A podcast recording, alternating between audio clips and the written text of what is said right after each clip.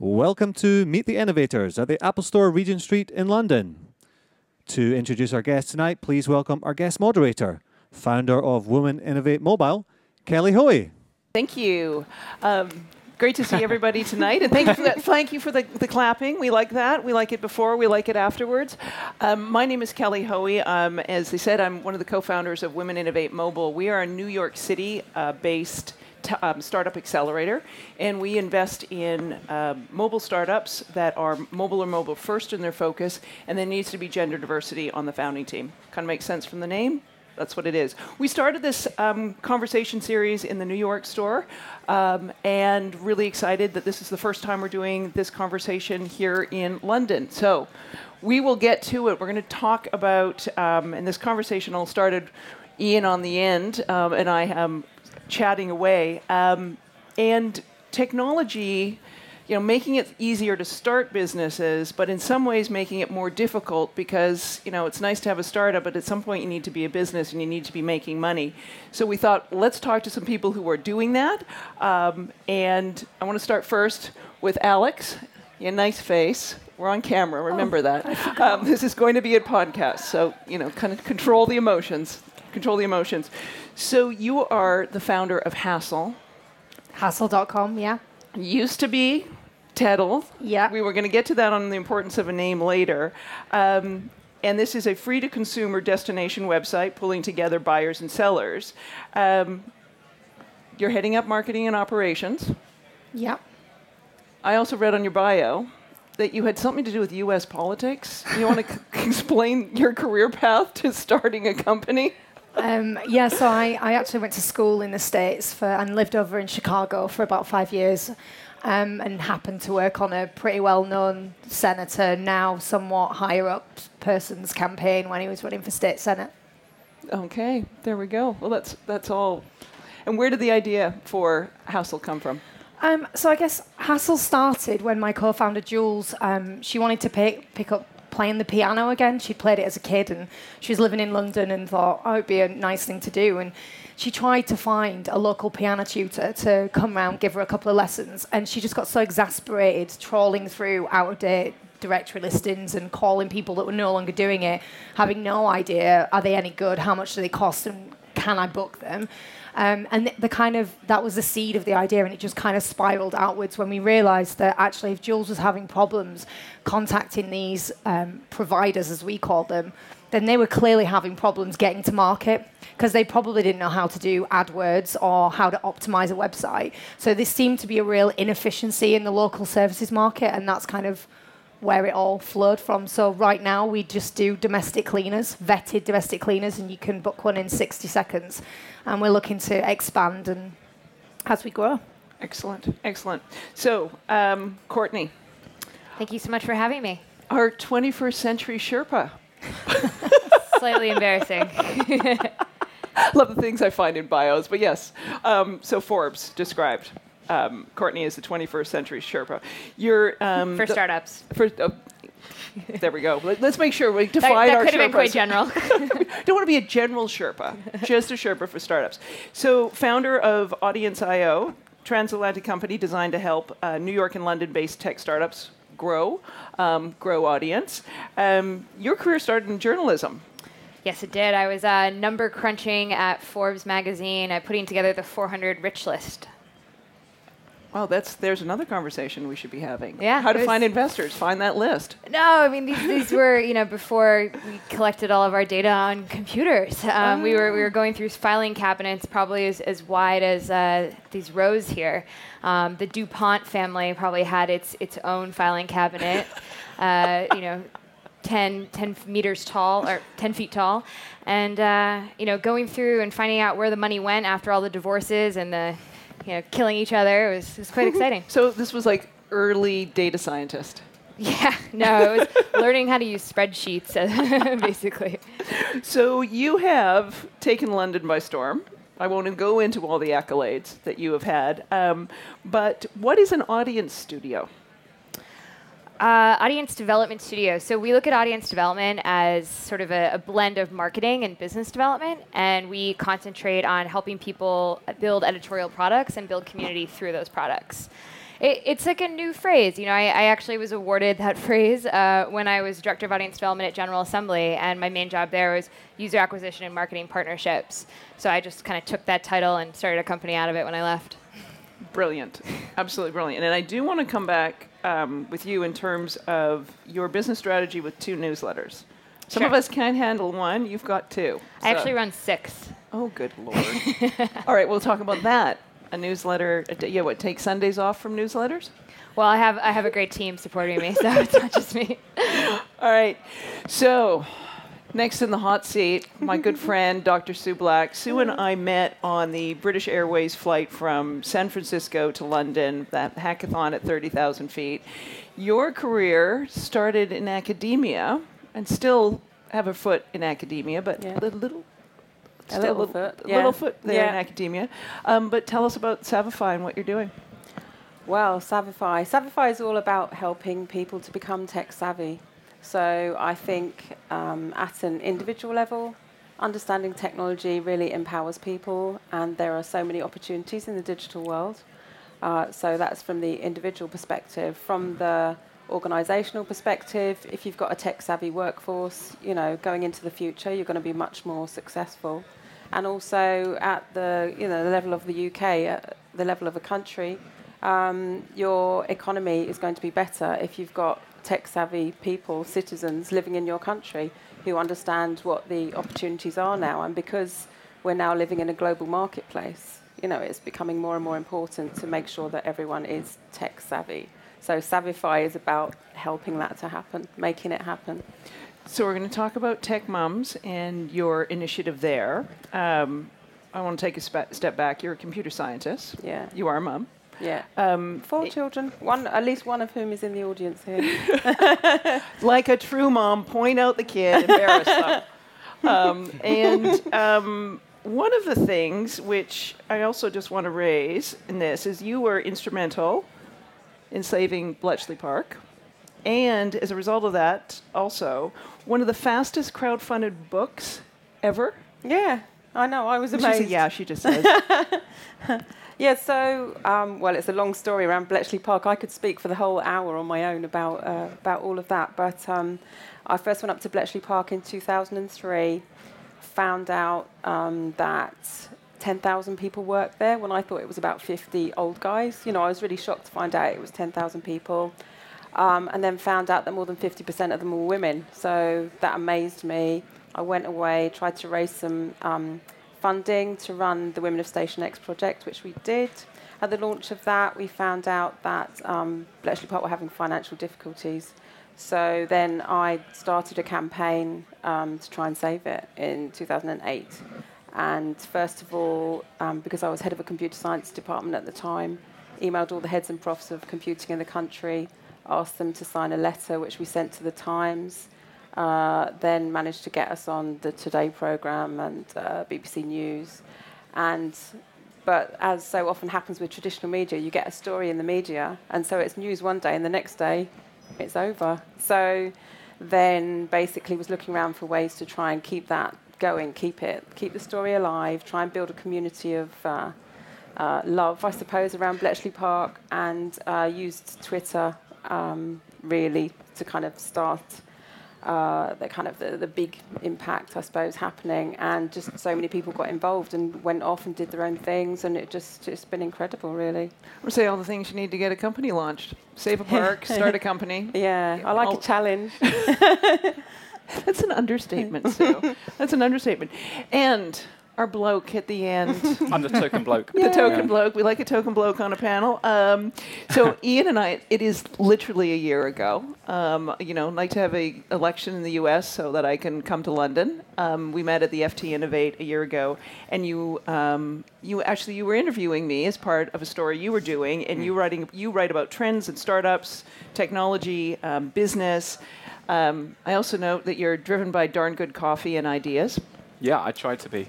I must say, actually, I feel a bit like the imposter here because I'm the only one that's not an entrepreneur. And it says here, meet the innovators. And I'm kind of like, I'm like the, n- the non innovator. I kind of watch from the sidelines. But You've talked I to completely lots disagree with that. well, well, that's how we'll take the take on Ian panel. That's what we'll do now. so you've been writing since 2012 on the emergence of new businesses, hmm. and what, you know, sort of reflecting back, what have you seen and what are you seeing in terms of technology and technology um, being this catalyst for business? I think it's just that tech is such a kind of democratizing force for anyone that's got an idea and wants to make it happen. You know, 10 years ago, you know, we're surrounded by a store of these great shiny objects, digital devices, and it just feels so democratizing that, you know, if you've got an idea and you've got broadband and you've got a digital device, you can launch and test an idea super rapidly. The barriers to entry are so low. I was at the Financial Times Innovate conference today, and it was all talking about cloud computing, how now uh, you know, if you want cloud storage and server space, it's nearly as cheap and ubiquitous as turning on a light switch, and that's just such a kind of game changer. And I think that's that's the thing I take out from it, Kelly, from what I've kind of seen is just that, you know, I, I'm I'm passionate about business, but I'm not passionate about you know boardrooms and share prices and that side of business. That doesn't turn me on. But what I am interested in is, you know, kind of grassroots entrepreneurs. I don't know how much of that might apply to people sitting here tonight who you know have an idea and have got the guts to make it happen. And I think tech is a great enabler for that. Well, I want to talk. You and I talked earlier, and I want to talk about some of the people that um, you have interviewed because there's sort of a difference between tech enabling a business and tech being the business. Yeah. But let's pick up on something you've just said in terms of this democratization. And if you have an idea, you know, technology can kind of ignite it. So it's not just an idea, you know, at your kitchen table. It becomes a startup. Um, what are the problems with that? I think the, the inevitable problems are, you know, that, that people tend to get in a situation where they want to launch and test quickly. And I think I think the jury's out a bit about um, you know rapid execution. Is rapid execution always a good thing?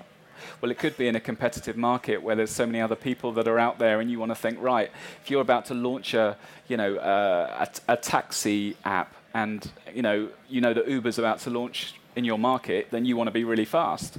But I, I think sometimes I think there is something to be said for thinking about an idea and thinking it through before launching it. I don't think it's always about rapid execution. I don't know what everyone else I thinks. think I think I have to completely agree with what you're saying. Um, we've got. I, I can talk about the democratization because n- none of my team coded before we we started doing this, and they're all self-taught. But what I would say is we fell into the trap of building before we knew. And actually, our first product failed last year, and um, we relaunched again this year when we'd actually looked at the data, we'd actually properly assessed the market, and most importantly, we'd actually gone out and spoken to customers. You can manually engineer lots and lots of businesses without actually writing a line of code, and I think that's one of the biggest fail points of the current sort of tech scene in London is everyone's too quick to build. Yeah, building off of that, you also have people that, because the barriers are so low, they're not going and getting the experience that they need Yeah. at whether it's a larger company or you know maybe a, a faster growth paced startup, and then you know really digging in, figuring out how it all works to grow a company and, and doing it on their own. Yeah. Yeah, one, one thing I found with um, Savvify, I mean, we were previously called the Go-To Foundation, so I was trying to help people get tech savvy and run that as a, as a charity. And um, it was just so difficult. It, w- it was just ridiculously difficult to try and make what we wanted to happen happen.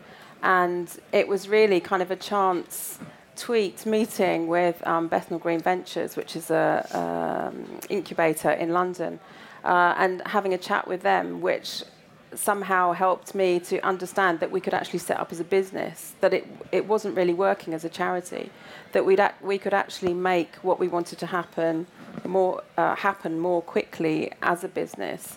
Um, and there, there are just so many things that I've, because I've been trying to do the same thing for quite a long time now, and it's very frustrating when you can't just get on and do it. But there's just so much to learn, and it seems I've still got the same goal, but I've learned so much over the last mm. year or two, and and a lot of that is kind of I don't know, sort of ducking and diving, weaving, just trying to work out, find your path through all of this kind of stuff that you, you have to know and understand, all the, the finance stuff and the, the legal stuff, and it just goes on and on and on and on. And you just have to kind of keep going. You know, I think determination is is the main thing that gets anyone anywhere. It seems to me. You know, just keep going. Yeah, put, yeah, don't think, yeah, get sort of head down and like Yeah. a rugby scrum and keep keep going and pushing ahead on this. So part of this, this democratization, has made it much less expensive to put up a website, to have a presence, to you know brand yourself, whatever you want to say. But there's still this, all this other pieces of a business that has not changed. Yeah. Yeah. Legal and accounting being like the two more oppressive forces. So the, the new Star Wars episode will have the um, the evil forces of legal and accounting. um, so let's talk about with with each of you your business model and what it is um, you're doing in terms of. All right, we'll start with you. You're here on my right. Okay. Um, So So, so the key, the key for us um, was that when we looked at the marketplace as it existed, um, you had stereotypical agencies like childcare agencies or cleaning agencies or any kind of agency that took this huge like 30 35% cut out of the work that they were given to people which seemed massively excessive and, and kind of a waste. And then on the other side you had these other people who were trying to make it on their own but didn't have the kind of skills or the spend power to market. So we said, like, how good would it be if we can find that that sensitive price point where we take just enough that we can function, right, as a business, because that's we're not a charity, but not not so much so that we get disintermediation. Right. That they that they basically think that they're better off on their own, and we need to be fair. So what we were really trying to do was give value to both sides of the marketplace, transparency and efficiency and ease to the customer, and then more business, but you know, valuable business, so they didn't get the think they were getting ripped Right. off to the provider, and give it on a constant basis. So our model's very much we take ten percent out of every hour sold. So if you think about cleaning, you pay 10, the cleaner gets 9, we get 1. So it's very it's very simple and it works at volume. Um, and, and you know we're almost profitable, so it you know it proves the business model, and it also meant that from day one we were making money, and I think that's really important. Going back to this democratization of our tech, a lot of people judge their success by can they raise money, do they raise money, do they have engagement, you know how many people are using it, and actually it's great to have engagement, but if people are not willing to pay for that, then you kind of have a bit of a problem. yeah. well, as I like to say to people, VC funding is not a revenue model. Yeah.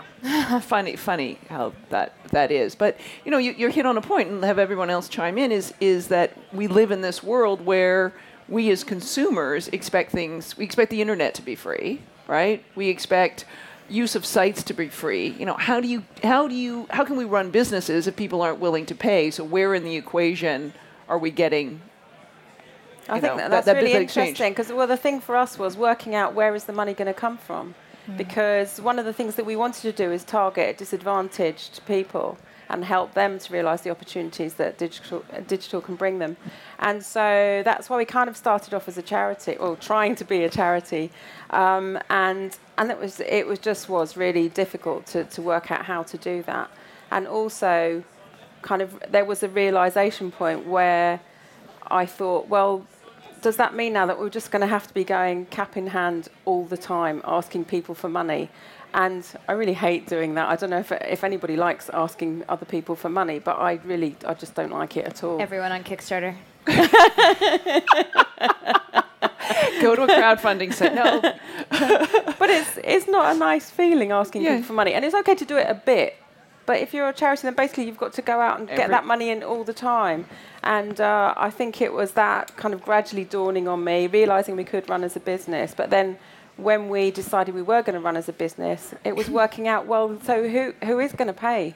Who's Right. going to pay us? And uh, we um, went to uh, schools, and luckily found out that there are some budgets that schools can use for this kind of thing. So, so once we knew that, then okay, so it can be a business because we can run this, we can target the people that we want to reach, um, and but they're not necessarily paying, but there is a budget somewhere that can pay for it. And so one of the key kind of lessons that we had a few months ago was that you have to talk to people, just talk to loads of people to find out what money is there and where is it. And it's not necessarily going directly to the people that you're trying to target. Right. You know, it could be, it just could be somewhere else completely. That reminds me of a. I mean, it's such an obvious point, but I think it's worth making, which is, you know, about the customers and finding your customers and finding paying customers when you're building something. Because I think the the great thing about the d- democratization and the barriers of entry being so low is right. Anyone can prototype something, start something, kick something off. It's like you know finding those paying customers and. As I say, it's an obvious point, but I was talking to Richard Moross, who uh, is behind Moo.com, the business card printing people. He was like, "Look, you know, if you he's, he gets pitched a lot of a lot of ideas and a lot of products. And what he says to people is the advice is he, kind of does the analogy of if you're going to open a bar. If you're going to open a bar, you know, name the first hundred people that are going to drink there, and don't say, "Oh, they're this type of person in this type of demographic." But give me names. Who are those people? Where are the where are those people, and where are those customers? And I know it's such an obvious point to make, but I think that, you know, coming up with a great idea and then stitching it into the marketplace. What is it going to make resonate with those, you know, with those customers? And then you add in your point, Kelly, about paying customers, and I think that's where, you know, the the, web marketplace. You know, I think consumers need to understand that if they want quality products, they might have to pay for them. You know, um, because the, the businesses developing these ideas aren't charities. You know, they're they're trying to make profit. And I think you know there was some interesting when Instagram first announced that it was going to you know start having ad, running ads. There was kind of backlash from people, but it's like well you know there has to be a business model somewhere. Do you want ads? You know, do you want to pay a subscription fee? I mean, I love using Instagram. I'd be happy to pay a fee. You know, same with Twitter. But um, there has to be a revenue model somewhere. Well, how, you know much what? would, how much would you pay for Twitter? How much would I pay? How much would you? I'd pay uh, you know uh, uh, five dollars a Yeah. five dollars a month, five dollars a week. I don't As know. long as, not, as, long, as long as it's not a per tweet charge, I'm good. Yeah, that, that would That bankrupt would me. change the whole platform. but no, that's a good. they could actually have an IPO and make and show that they're going to have a revenue stream if they charge per tweet at this point. Because I am like a crack addict. I can't let forget it. Could not But, get but off that's a of good that. point on um, you know how much you'd pay. I think. Do you know that app TeuxDeux? Which is you know Swiss Miss Tina Eisenberg. She's she she um, she developed this app for her own uh, to do app called TeuxDeux T E U X D E U X. And um, she started offering it out and sharing it with people, and suddenly she realized she had a few hundred thousand people using it. She's just started charging for it, and and I think I've I think I paid um, twenty-four dollars a year for Yeah. it. Okay, but you know I use it every day. It's such a no-brainer. But still, she got backlash from people. She got backlash from people going, You've, "We've had this for free, and now you're going to charge for it." You know, and it's. I think the I think the market sometimes need the, the consumers need educating that. Look, if you value something, you've got to pay for it. Is it is it a good business model anymore to go out with a freemium model? I mean, I'm going to look at you, Courtney. Land that one in your lap.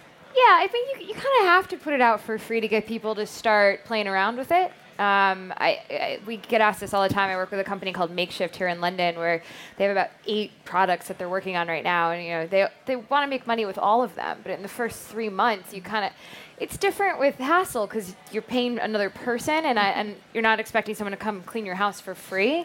Um, and I think that's what's brilliant about your business model. But with, with software as a service, particularly, you gotta you gotta get people hooked. Um, Evernote is one of my favorite examples of a freemium model that works because you know it's free to use up to a certain amount of uh, mobility and storage. So if you want to have the mobile access and you want to be able to edit your mobile data and you want to have you know a certain amount of storage, you pay 45 bucks a year. I've offloaded like a quarter of my brain to Evernote, so I'm going to be paying for it for like the rest of my life.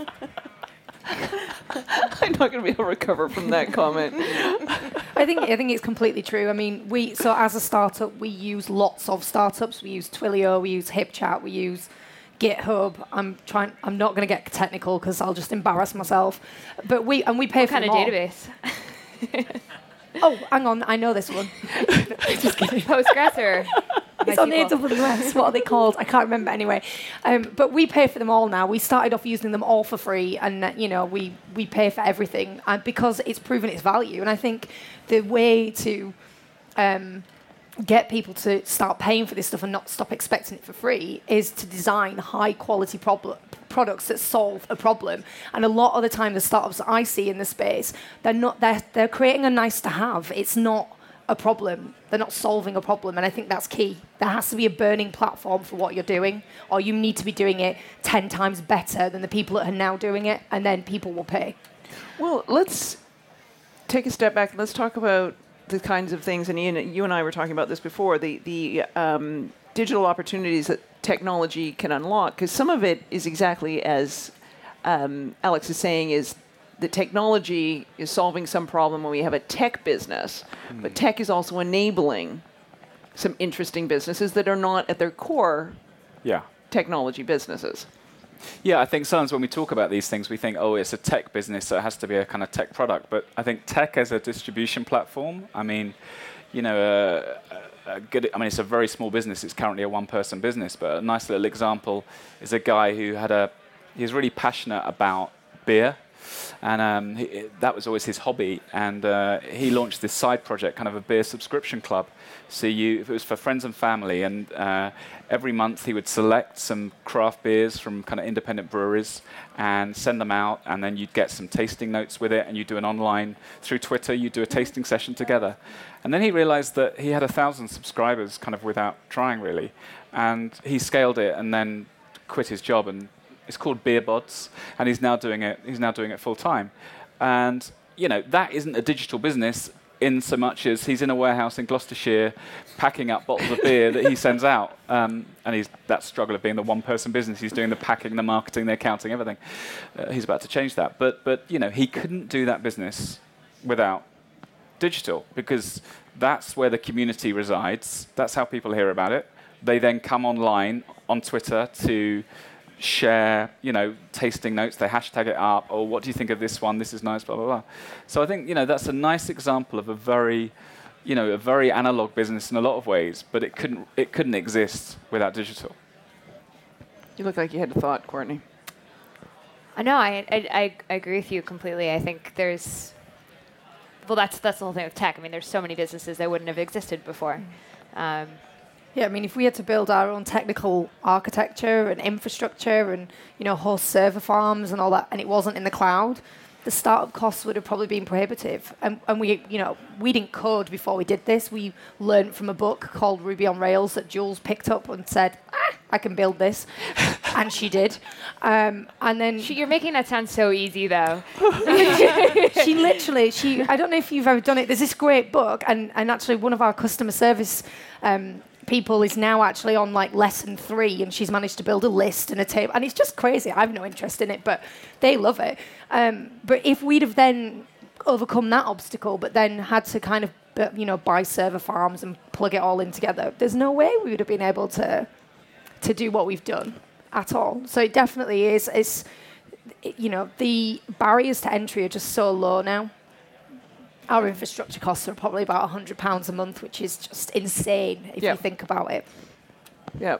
If we go back to when we met, Kelly, I was just Yeah. thinking about, you know, actually we didn't meet on the plane. You didn't tell the truth there. We didn't meet in the hackathon. We met in the bar the night before, uh, uh, drinking margaritas. Listen, watch, listen, watch the podcast from the Meet the Innovators in Chicago. I got Yeah. big heck from people for that one. People were not happy that we built a website the day before and launched it right before we got on the plane. But that's a different conversation. in business and in competition, you take any route to win. Yeah, absolutely. But I mean, that, that, I think that's a case in point. So, so we didn't know each other. We met. We we found each other through Twitter. We were all supposed to be getting together and, and building something. We had this challenge. We met up in the bar. We drank loads of margaritas. We came up with a good idea. We thought of a name. We bought the domain. We had a 22-year-old amazing student, um, Cassidy, who coded it all. We went to bed, woke up in the morning. We had people signing up. It was just, it was just amazing. That's one of the most amazing experiences in my life in terms of speed and Maybe, yeah, it that, maybe that's another thing. And the key to business success is you need multi generational and multi talented Yeah. and um, you know multi yeah, skilled absolutely. teams. Diversity in teams.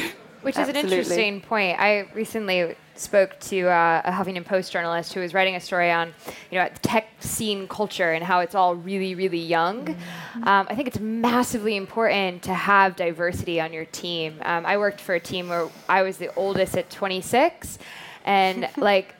Who, I'm in no business to be like mentoring and teaching others at this point. Like I should be learning as well.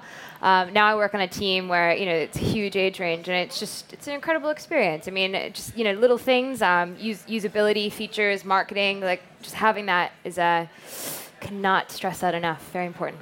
Well, and so why don't we talk about that in terms of being intentional about how you are now building your business from the team that you have around in terms of the resources and all of that. I mean, Sue, in terms of what you're doing with Savvify, you know, Well, so we're there's three of us at the moment. Um, we've I've kind of been aware that I have certain good points and bad points. self-awareness is good. Yes. Yeah. So no, but I think you really do need to be self-aware, and um, you know, if you're trying to run something on your own, it's very hard to do everything, and you need to know what are the things you're not very good at. So I'm not very good at um, putting plans together and sticking to them. I'm, I'm very good at kind of let's go over here, everybody, charge, charge, charge, charge off. And so um, I'm a bit, and I get very excited about things. And so in the team, I'm Pollyanna. Uh, we've kind of decided because I'm just al- always enthusiastic about everything, and I rush off and want to get everything done yesterday. So I really was looking for someone who was sort of the opposite, sort of understood what was going on, but was like the opposite of me in a way, um, to be in sort of in at the beginning. Otherwise, it wouldn't happen really. grab the back of your to- yeah, yeah, absolutely slow me down a bit. And um, so, so that's now Claire. Um, who's one of my directors, and, and she's well. So our nicknames are Pollyanna and Eeyore because she's quite like Eeyore um, from Winnie the Pooh, which I feel really bad about. But she just is like she's lovely and she's very fun, but she's kind of like okay, right, let's just slow down a bit, Sue. Now, what do we need to think about when we're doing this? So we need a plan. We need a plan. We need to think, does this fit with our objectives? I'm like, but over here, over here, look, shiny stuff. She's like, no, no. Does this fit with what we're trying to do? You know, so so just even with two or three people, Right. it still is really key to have people that are that have different perspectives and different strengths. Because if you're all the same, you you know, we'd be, be, be a group of us all charging off to find shiny things around the Apple Store. You know, we, I wouldn't even be sitting here. We'd just be gone. Thank God we have the rest of us to pull you pull you back. Um, Courtney, let me come back to you. Is it with when you're working with clients? Yeah. Do you often look at them and go, "This is doesn't matter what good work I do. th- th- there's some other things that need to change here." Past clients, Courtney, not current ones. I mean, well, we're, we're so young. It's only been seven months. We've been working. Everyone we started working with, we're still working with. Um, we have like a unique kind of philosophy. We don't call them clients. We call them members. So we look at them more as partnerships. Yeah. And uh, you know, at the original uh, launch date, I said I, I wouldn't take on a member that I wouldn't want to work with full time.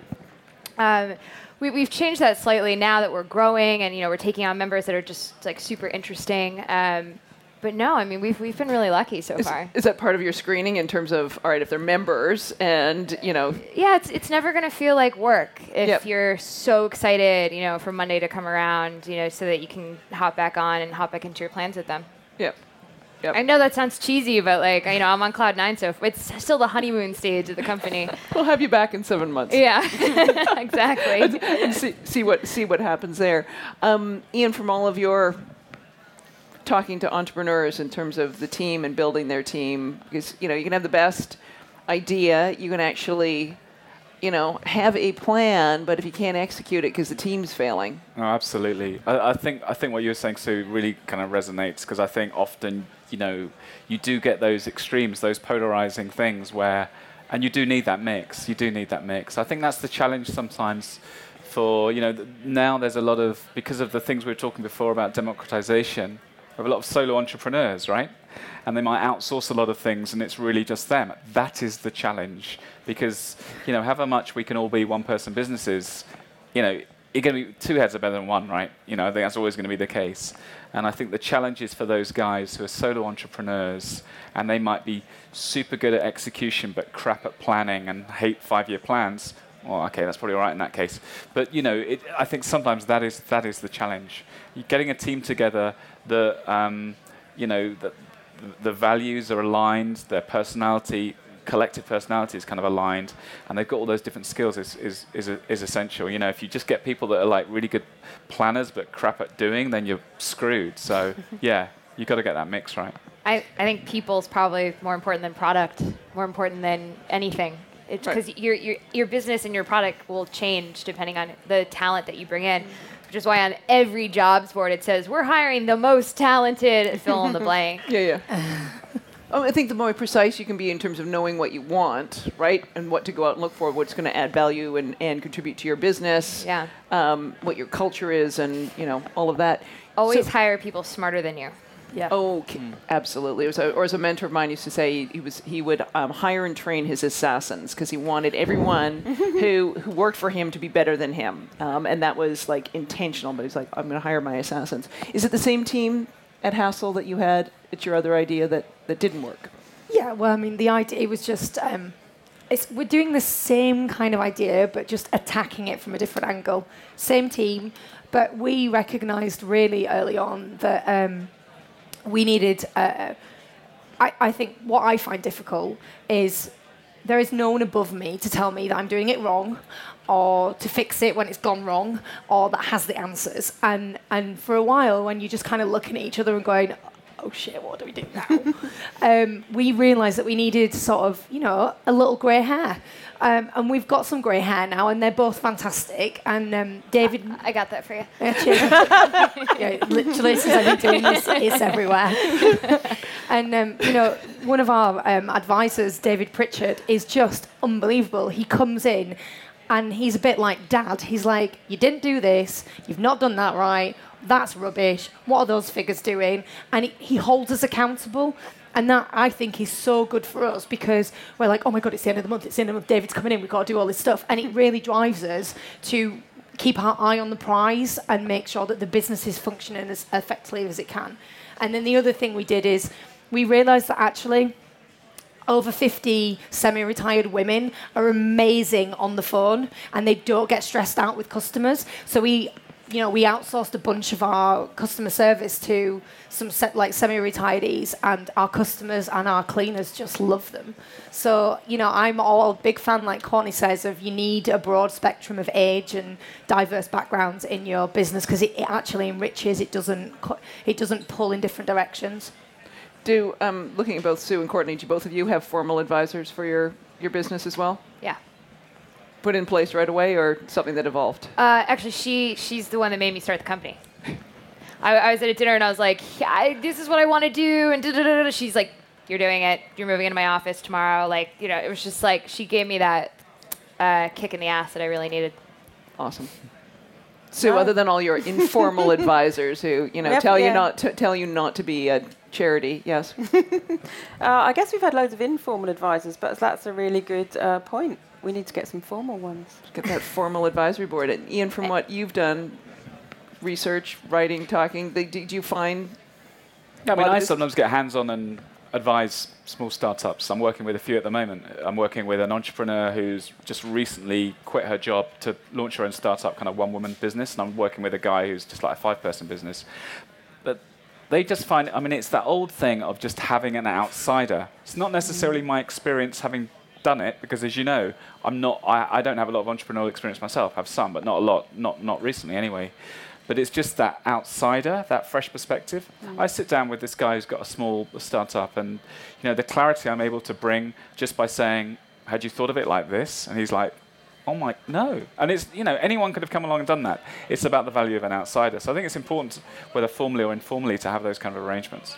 and be able to listen to them and take that all in. Yeah. I want to um, pick up on something you said, Courtney, in terms of your advisor saying you're starting in my office tomorrow. Let's talk about where people are working um, in this day and age, because that's the other thing besides the nature of starting businesses and the nature of, um, I want to say, starting them and what type of businesses we have and what type of business models. Where are we working? Uh, we work out of our members' spaces often. Dallas, where'd you work today? Sometimes coffee shops in Soho. There we go. Um, yeah, we we've we were out. The company we were with, they outgrew, and so we were in an awkward period. But you know, you make it work. I had a meeting where I uh, I made a member smoothie this morning at my home. It was absolutely wonderful. So, be creative.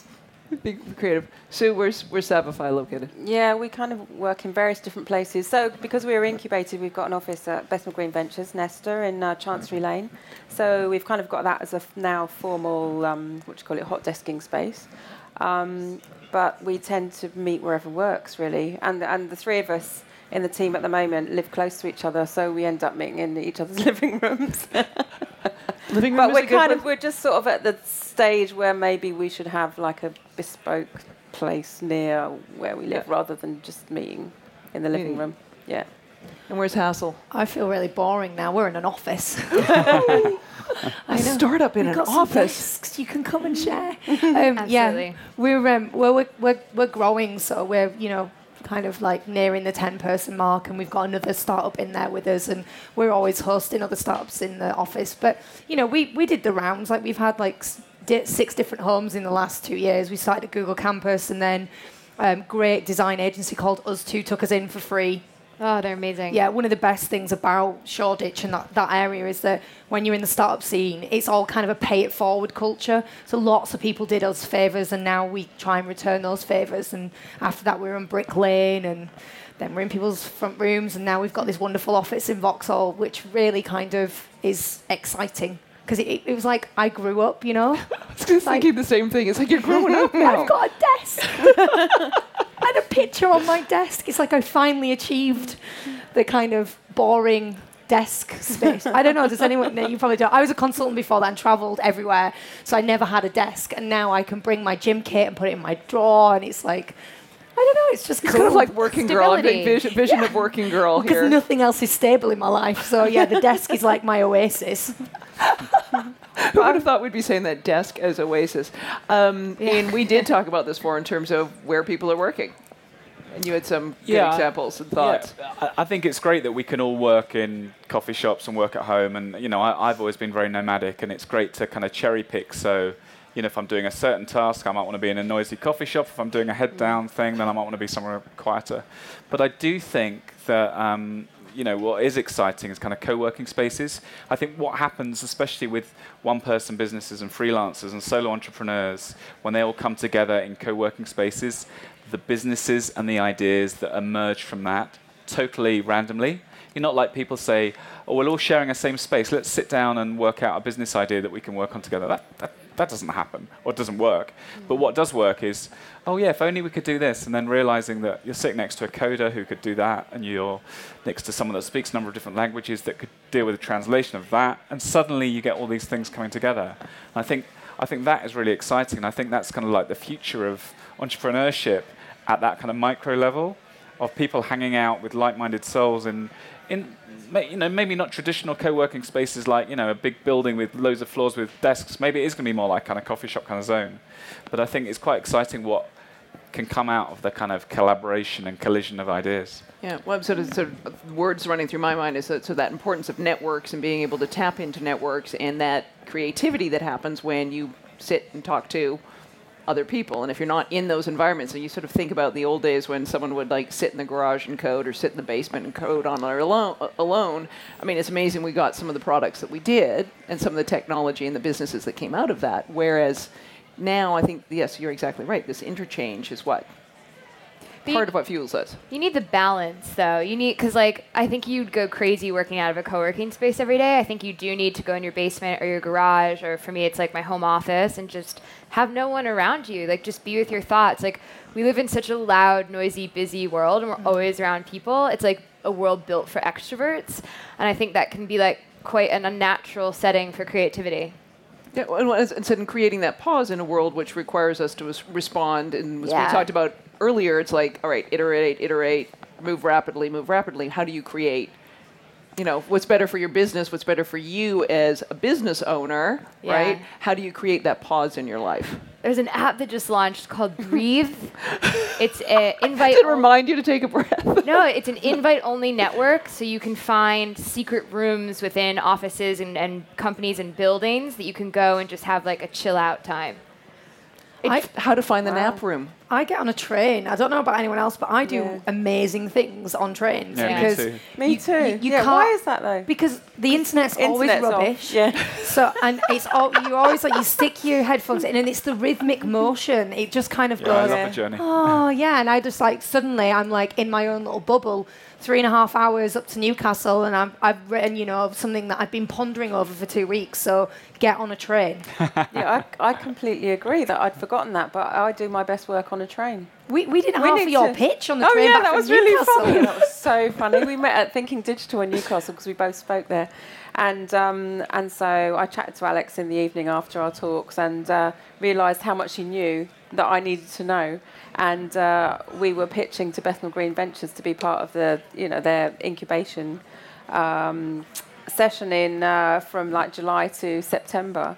And so I asked Alex if she would travel, if we could get the same train back so that she could coach me all the way down from Newcastle down to London, which she did. And we got in, so it worked. So thank It's you, not Alex. really not to do with me. It was all the train. It was It was all the that. It was the train, all that, yeah. that- all that train. I could have just Yeah. done it with anyone on the train, right? Well, I'll confess, I'm like I'm one of those people who like really likes getting on a plane that there's no Wi-Fi. Yeah. Like I love that. I can't be reached. I can actually get stuff done. But the thing, what I think what's coming out here is, I think the answer is it's a mix of spaces because Yeah. that what works for me. And I think you, Yeah. you're right, Courtney. We can't all be in co-working spaces every day because we're not going to get stuff done. Um, and I think it's having a mix. And let's put trains in that as well because that's awesome. Yeah. Planes, trains, and automobiles. Okay, so I'm going to ask one more question, and then we've got some great folks here from Apple who have got handheld mics. And so if you sort of think up your questions, I'll finish my questions, and then put up your hand, and we'll get a few questions from the audience, so it's not just us talking away. So we always talk about the challenges with business and starting a business. What have been some of these surprises? Delightful ones, preferably. how successful our pilot was. I, I, so so uh, we're running Tech Mums, which is basically taking mums through things like app design, web design, social media. Um, we don't expect them to know anything. They come in for two hours a week for five weeks, and we thought that that it would be quite cool, and we might manage to kind of change the way they saw things. And, and, you, were- and you, when you were hoping what these moms would do was then encourage their kids and Yeah. you just sort of get this waterfall effect So the, the so the idea is that we target mums. If we want to change the whole culture in the UK, if we target mums, then we change the way they see things. So we not only change them, but we change the whole family, and also hopefully they all talk to each other. And so we change the community, and you know that kind of bubbles up, and basically we change the whole UK, um, starting with mums. And also, it's great to to get mums in there being kind of digitally savvy as well, because I think quite often mums are the, are the kind of um, the last people that lots of people think of in terms of, of being that savvy. Um, and so I've forgotten what I'm you talking pi- you about now. pilot. You're, you're a caught the successful Ds. pilot. You- Oh, yes, you- so the you caught- You caught the disease Yes. the rest of us had earlier. yes, in- in back. so yeah. so we so we we uh, we piloted at Bishop Challoner School in Tower Hamlets and had our like 15 mums in and uh, at the focus group they were saying things like I'm scared of the keyboard uh, you know uh, one mum had this massive outburst saying that she hated technology and she it's ruining all our lives and uh, you know, just you know really really was kind of scared and very negative about technology.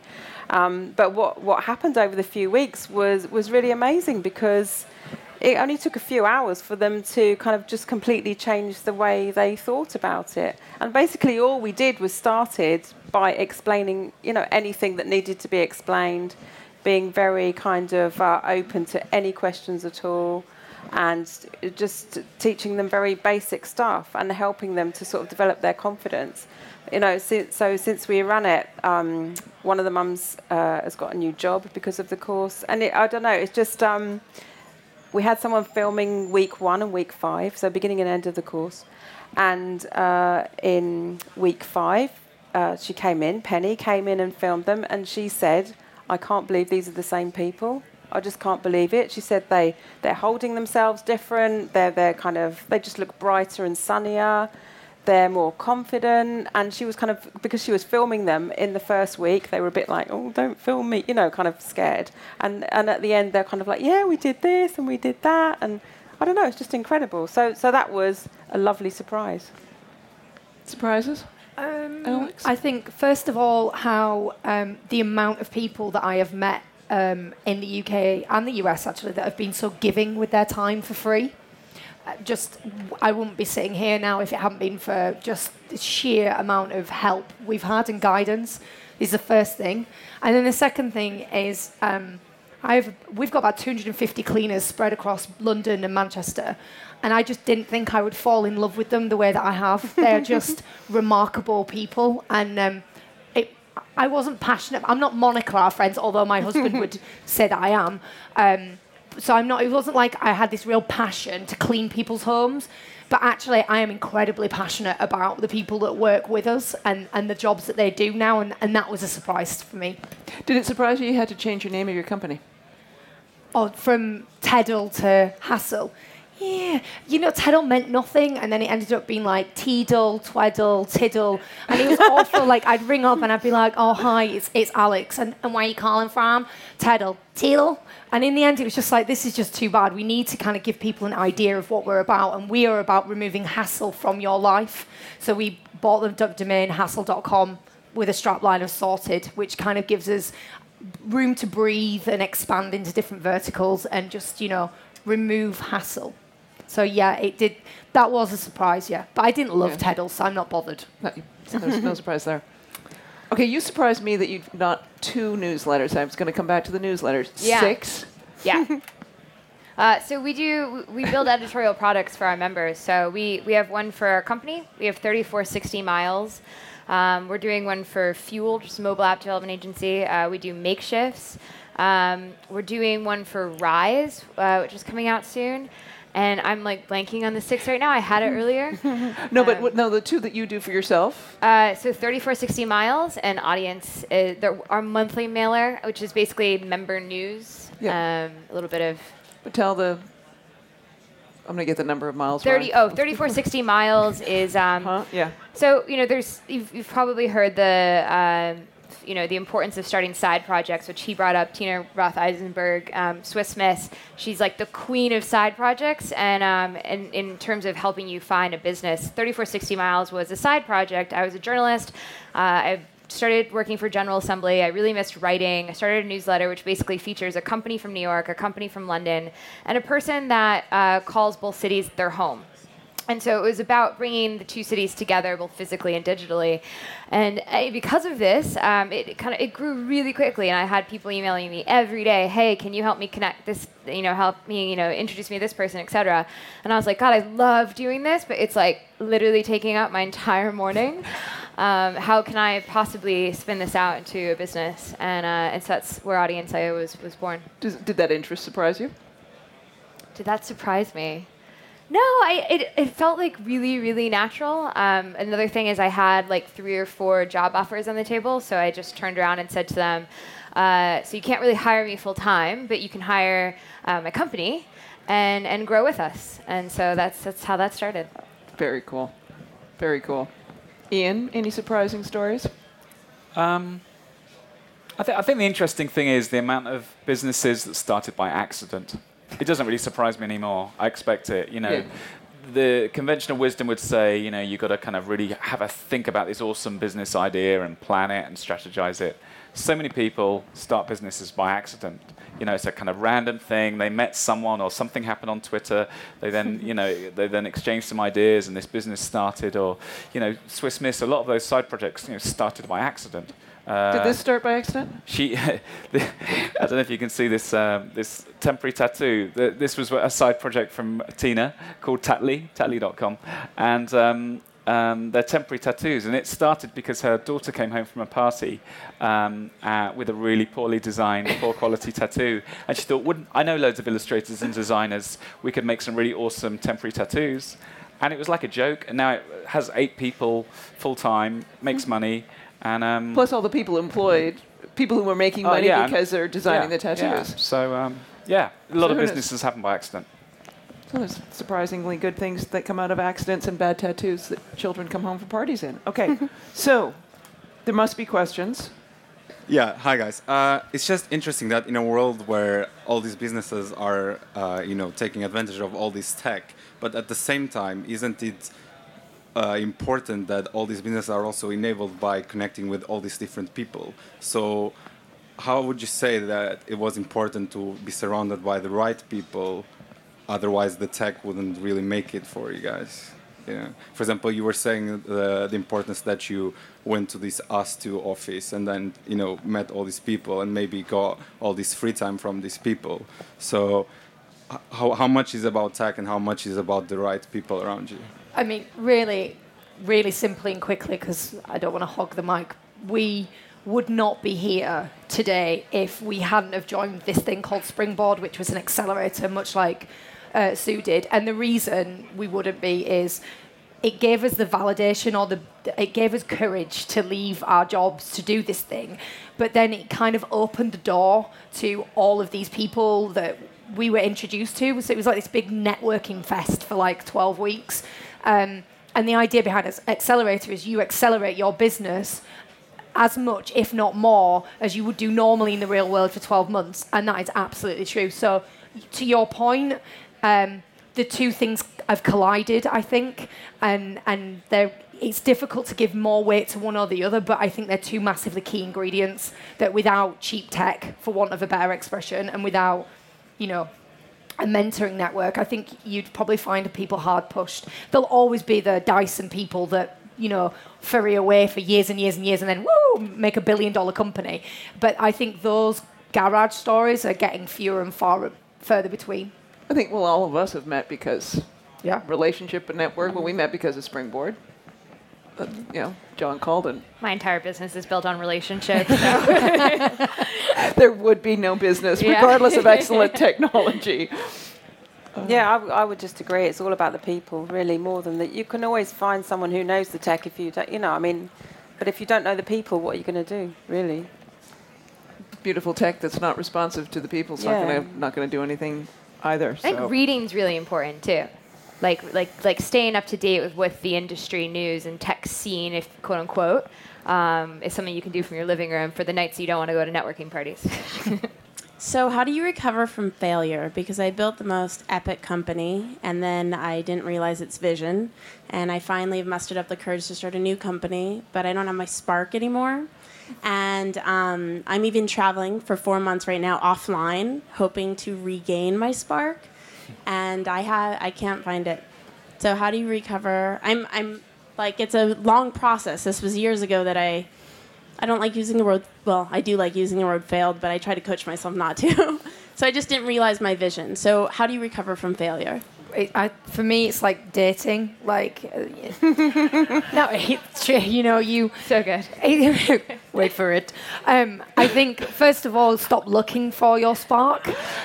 It's like it's no, seriously like it's like I, I always say this to my girlfriends that are like I'm never going to find a man, and I was that person, you know, a few years ago.